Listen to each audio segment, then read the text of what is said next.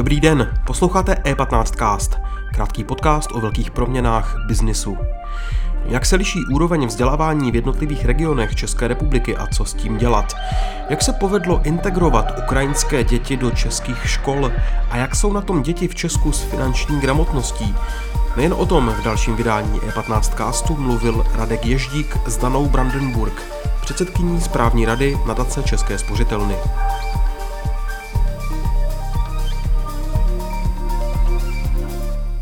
A teď už tady vítám Danu Brandenburg, předsedkyni správní rady nadace České spořitelny. Krásný den. Hezký den. Eh, já bych se na začátek zeptal eh, na, na jednu věc. Vy se v nadaci zaměřujete na vzdělávání, a to zejména vzdělávání dětí a mladých lidí. Přesně tak. Proč právě vzdělávání a nadace České spořitelny? No tak já si myslím, že nadace přemýšlí dlouhodobě. Stejně jako Česká spořitelná je tady už velmi dlouhou dobu a chce ještě být. V roce 2025 oslaví 200 let svého výročí. Tak nadace České spořitelny loni slavila 20. leté výročí a když se zamýšlíme nad tím, eh, co vlastně má dopad na českou společnost, tak nám z tohoto vzdělávání jednoznačně vychází jako to nejdůležitější téma. A protože se právě díváme do budoucna, tak eh, tou přirozenou cílovou skupinou pro nás jsou právě děti a mladí lidé. A jak taková, taková podpora vzdělávání mladých lidí vypadá v praxi? Můžete popsat, jak, jak, jak to funguje? Určitě můžu a budu se, budu se to snažit i uvést na konkrétních příkladech. My jsme přesvědčeni o tom, že kvalitní vzdělávání začíná v těch školách, že opravdu školy, kvalitní učitelé, kvalitní školy jsou pro úroveň vzdělávání zcela zásadní. Proto se snažíme opravdu naší pomocí nastartovat a potom dále šířit změny, které právě ke kvalitnímu vzdělávání a ke kvalitnímu školství vedou. Naším hlavním tématem tématem nebo velmi důležitým tématem v průběhu těch minulých let byla právě podpora ředitelů, podpora učitelů, ale i podpora vlastně pilotování a šíření eh, pedagogických přístupů a, a metod, eh, které mohou přinést nějaké nové přístupy eh, a vůbec se podívat na to, jakým způsobem se ve školách učí, jaké to má výsledky, jaké to má dopady na děti a co je potřeba změnit, aby děti opravdu byly připravené na budoucnost, která je čeká. Jaké ty inovativní metody jsou? Co si pod tím můžeme představit? Já si myslím, že pokud bych to měla popsat úplně jednoduše, tak eh, u nás eh, ve velké části škol pořád ještě platí, že je to hodně o znalostech. Je to hodně o znalostním přístupu, je to o tom, nechci říct úplně asi biflování, ale opravdu pořád se učení hodně věcí na spaměť. A co je potřeba v tom změnit s ohledem na to, jak se vyvíjí svět a jak se mění naše společnost, eh, je přechod nebo důraz na kompetence. To znamená, aby děti opravdu, aby to vzdělávání nebylo jenom o těch znalostech, ale aby děti a mladí lidé uměli tyto znalosti opravdu potom aplikovat v praxi, aby se podle nich uměli chovat. Takže když uvedu na konkrétních pří, příkladech, tak velmi důležité se ukazuje, že jsou věci jako kritické myšlení, eh, řešení problémů. Pokud je o ty znalosti, je to o tom, že ty znalosti dneska už jsou dostupné všude. To znamená, že velmi rychle každé dítě, každý z nás si na mobilním telefonu vyhledá to, co potřebuje. Ale co potom vidíme, že je velmi důležité, jak s těmi znalostmi, jak s těmi fakty vlastně umí pracovat.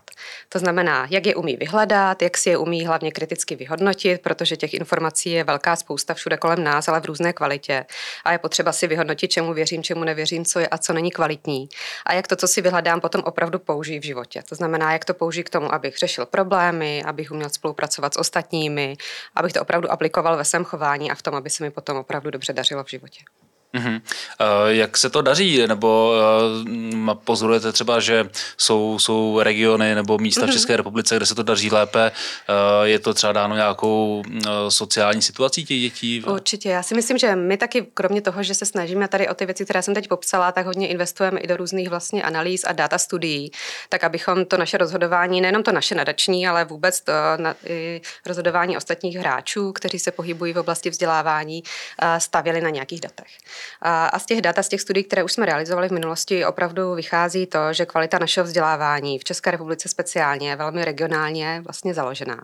A bohužel děti, které nemají to štěstí, že se narodí do rodin, které jsou třeba na tom finančně eh, lépe, to znamená, že opravdu jsou to rodiny, které mm, nejsou eh, na tom tak sociálně a ekonomicky dobře, tak se to potom odráží na studijních výsledcích těchto dětí.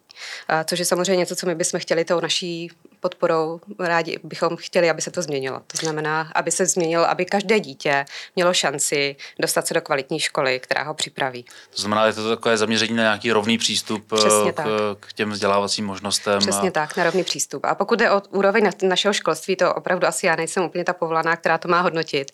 Ale co je fakt, je to, že se ty nůžky hodně rozevírají. To znamená, že když se podíváme na kvalitu škol, eh, tak jsou školy, které jsou na tom už velmi dobře, ten počet určitě narůstá těch kvalitních škol, ale na druhou stranu pořád zůstává velká řada těch, kde, které jsou pořád na průměrné nebo nižší úrovni a kde opravdu pořád převažuje ten znalostní přístup a uh, není to tolik o tom, jak se rozvíjí kompetence těch dětí. A samozřejmě musím říct také to, že ono to není jednoduché, protože teď na ty učitele uh, se toho valí strašně moc, je na ně velký tlak ve smyslu toho, co všechno se má změnit v oblasti školství, v oblasti vzdělávání, právě jak se má učit, jakým způsobem.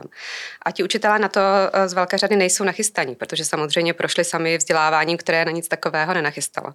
Bylo to úplně o něčem jiném a ty kompetence nejsou o tom uh, tolik jako co učit, ale jakým způsobem to učit. Protože kompetence, kompetence se nedá naučit nějakým frontálním výkladem. Není to právě tak, jako když se předávají nějaké znalosti a fakta, ale učit kompetence je hodně o tom, jak pracovat s tou třídou, jak pracovat s třídním kolektivem, jak ty děti aktivizovat, nějakým způsobem je víc uh, uh, aktivně zapojit do té výuky, právě aby to směřovalo k tomu, že budou společně tvořit týmy, v rámci kterých se naučí spolupracovat, že budou nad těmi věcmi přemýšlet, že opravdu uh, se taky budou zamýšlet nad tím, jaká je jejich role v procesu toho učení, že to není jenom o tom učiteli, kterým předává nějaké informace, ale že oni sami se musí do toho aktivně zapojit a převzít zodpovědnost za to, za to jakým způsobem se učí. Je nějaká země, eh, která třeba v tomhle může být eh, pro ten český vzdělávací systém inspirací? Já vím, že se hodně mluví o Finsku a o finském modelu, tak myslíte si, že třeba v nějaké dlouhodobé době to může fungovat podobně jako ve Finsku u nás?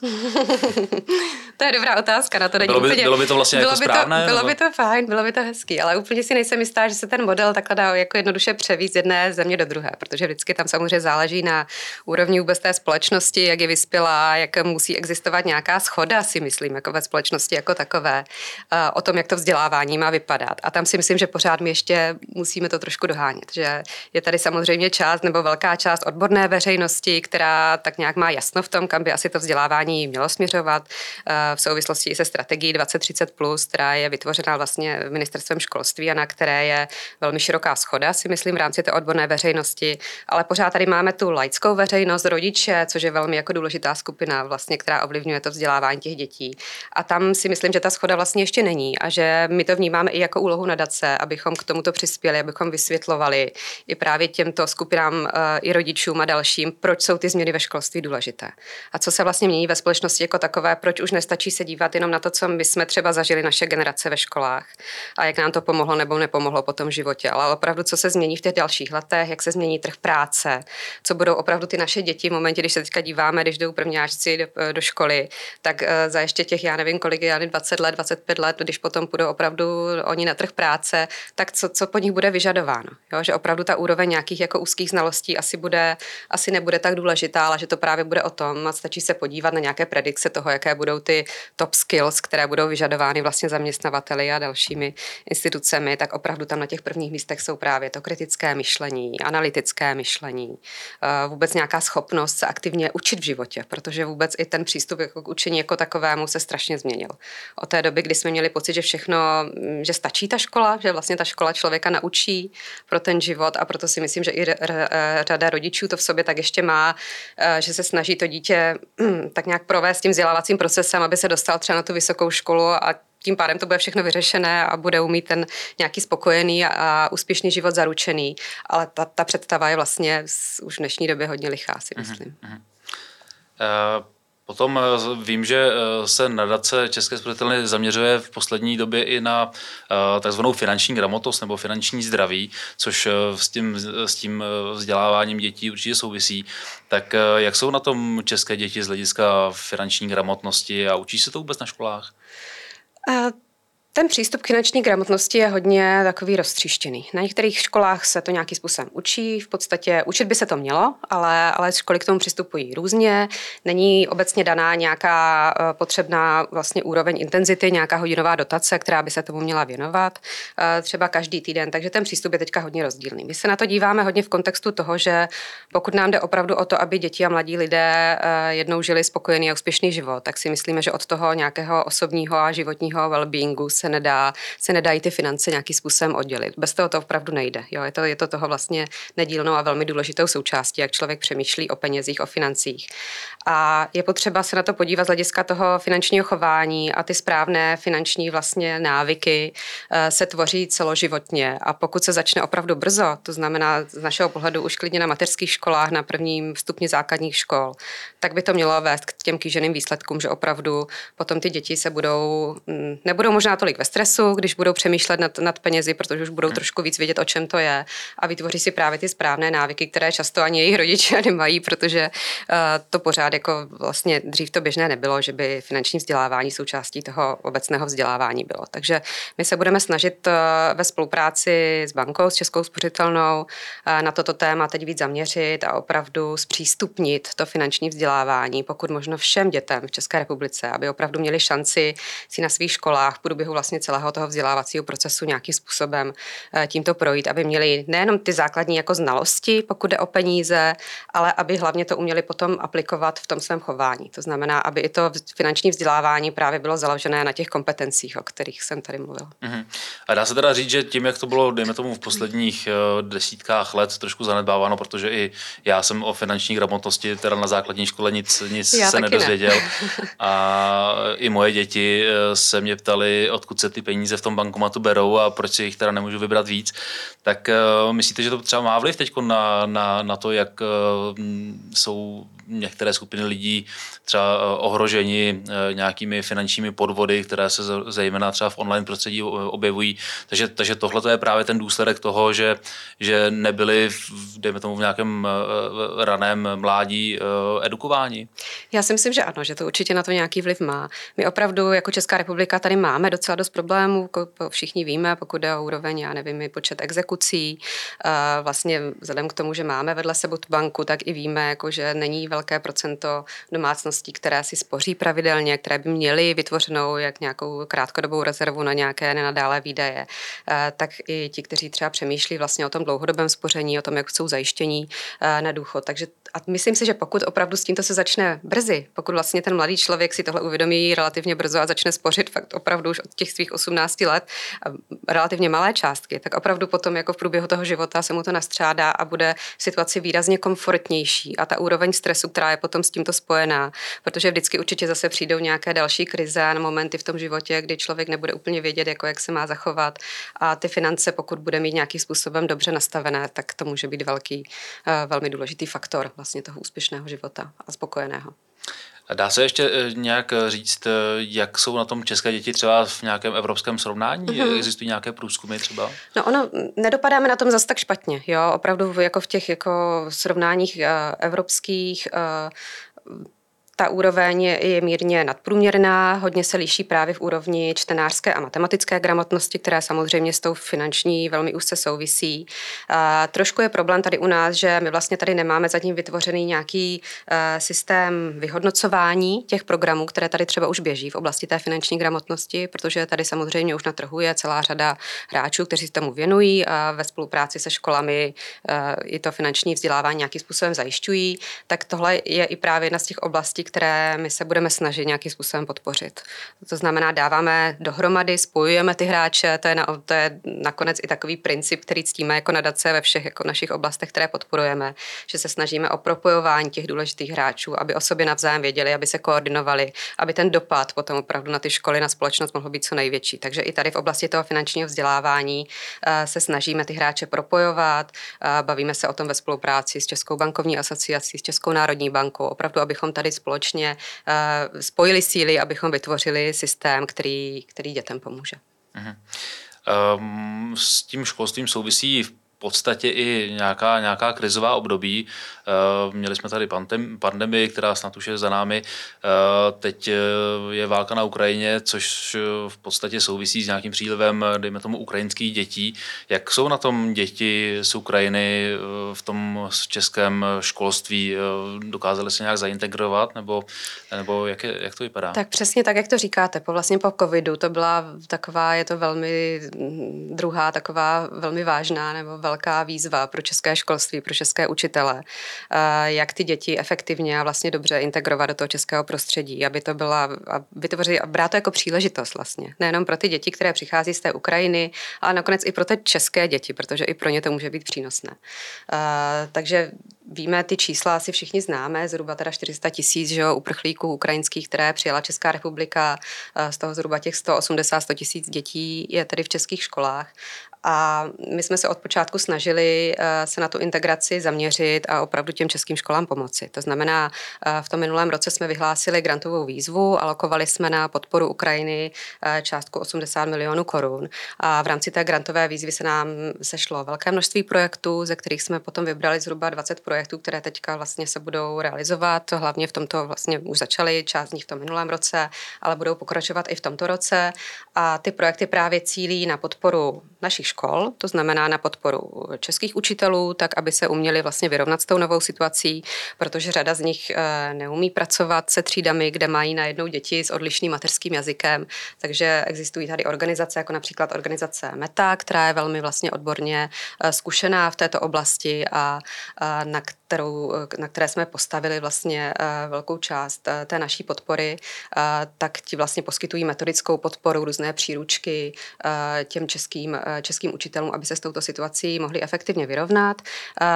Potom samozřejmě jsou tady i programy, které směřují opravdu na tu integraci a propojování těch ukrajinských a českých dětí. Například jsme podpořili program organizace DOFE, Mezinárodní ceny vévody z Edinburgu, který vytvořil integrační program pro mladé, mladé lidi z Ukrajiny, který se jmenuje Stojím při tobě a ten je postavený na takovém buddy systému, to znamená na propojování vždycky dvojic ukrajinských a českých dětí, kteří vzájemně se teda nějakým způsobem takto obohatí a vlastně ty české děti pomohou těm ukrajinským, ale myslím si, že nejenom v tomto směru, že ta podpora může být naopak i, i z té druhé strany.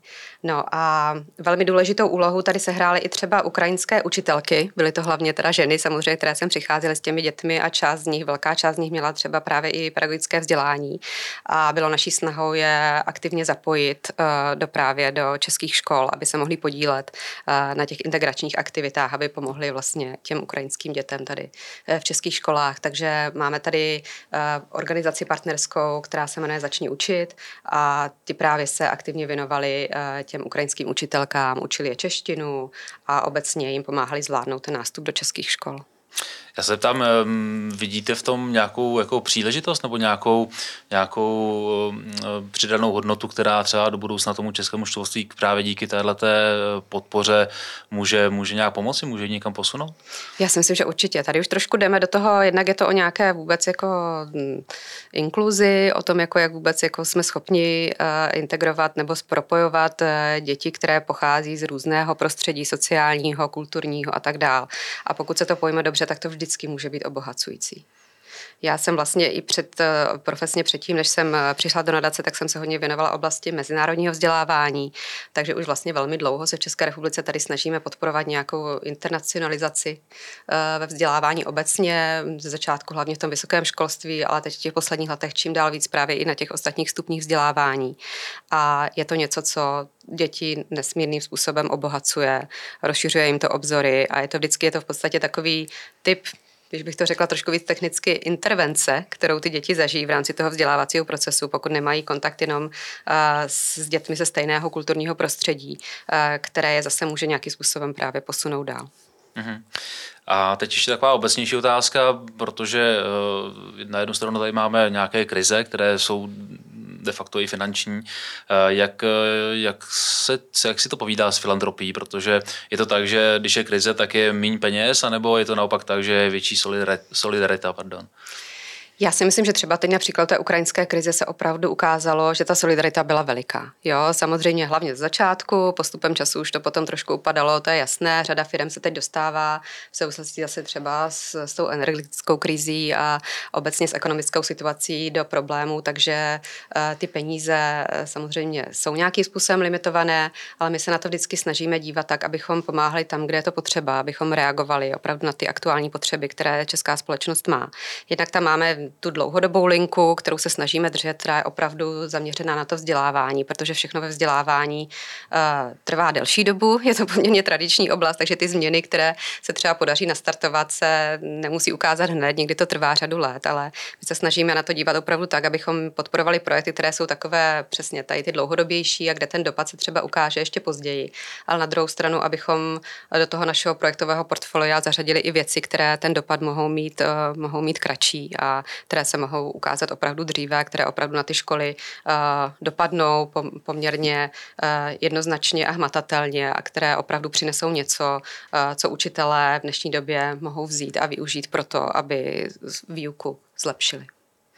Je teď ještě nějaký projekt, který máte namyšlený, nebo o kterém přemýšlíte v nadaci, že, že, že, nebo, nebo oblast, kterou byste chtěli podporovat? Tak mi opravdu, už to tady zaznělo několikrát, eh, takovéto zastřešující téma pro nás jsou ty kompetence pro 21. století. Eh, zamýšlíme se nad tím, jakým způsobem mm, k tomu přistoupit co nejvíce efektivně. Eh, vychází nám z toho takové vlastně čtyři základní oblasti, které se budeme snažit, eh, snažit podpořit. Eh, jsou to jedna konkrétní programy, které jdou do těch škol, které právě budou směřovat k tomu, eh, aby učitelé věděli, jak mají jinak k té výuce přistoupit. To znamená, aby dostali opravdu jednoznačné a návody na to, eh, co mají s těmi dětmi ve výuce dělat, jakým způsobem, eh, jakým způsobem mají se sami naučit vlastně ty kompetence těch dětí rozvíjet. Takže to, si, to je jedna taková jako kdyby oblast vlastně podpory. Druhá oblast eh, je vůbec podpora přípravy budoucích učitelů, protože my vnímáme role jak ředitelů, tak učitelů, že je v tom procesu samozřejmě úplně zásadní. A chceme podpořit to, aby ti vlastně současní studenti pedagogických fakult, kteří budou vycházet ze škol a půjdou do té praxe, praxe, tak aby opravdu byli připraveni na to, jak jinak v té škole k tomu mají přistupovat, k těm dětem, eh, ke kolektivu jako takovému, jak opravdu jako do té praxe přenést, o čem se tady bavíme. No a třetí ta oblast je to finanční vzdělávání, tam určitě se na to budeme dívat i z pohledu toho, jak my sami jako nadace k tomu tématu můžeme přispět. A ve spolupráci s našimi partnery nyní začínáme připravovat eh, vlastní program finančního vzdělávání, eh, který by měl být eh, velmi inovovaný, digitalizovaný, tak aby opravdu jsme vytvořili nějaké digitální prostředí, kde ty informace nabídneme všem školám, všem učitelům, dáme jim návody, metodiky k tomu, jak mají vlastně s dětmi pracovat, jakým způsobem jim ty finanční, finanční jak znalosti, tak kompetence předávat. A poslední ta oblast je vzdělávací prostředí jako takové, kde opravdu se snažíme propojovat ty důležité hráče, naučit je, aby spolu, aby spolu aktivně spolupracovali, aby se spolu bavili o těch věcech, co je potřeba udělat, jak už v různých regionech, tak potom i na celonárodní úrovni k tomu, aby naše školství opravdu se rozvíjelo tím správným směrem. Skvělý, tak já vám moc přeju, ať se vám to, ať vám to daří, protože si myslím, že to je velmi důležitá uh, oblast a moc děkuji za, za rozhovor a přeji krásný den. Já moc děkuji za pozvání. Díky za pozornost E15cast můžete poslouchat ve všech podcastových aplikacích a na webu e15.cz.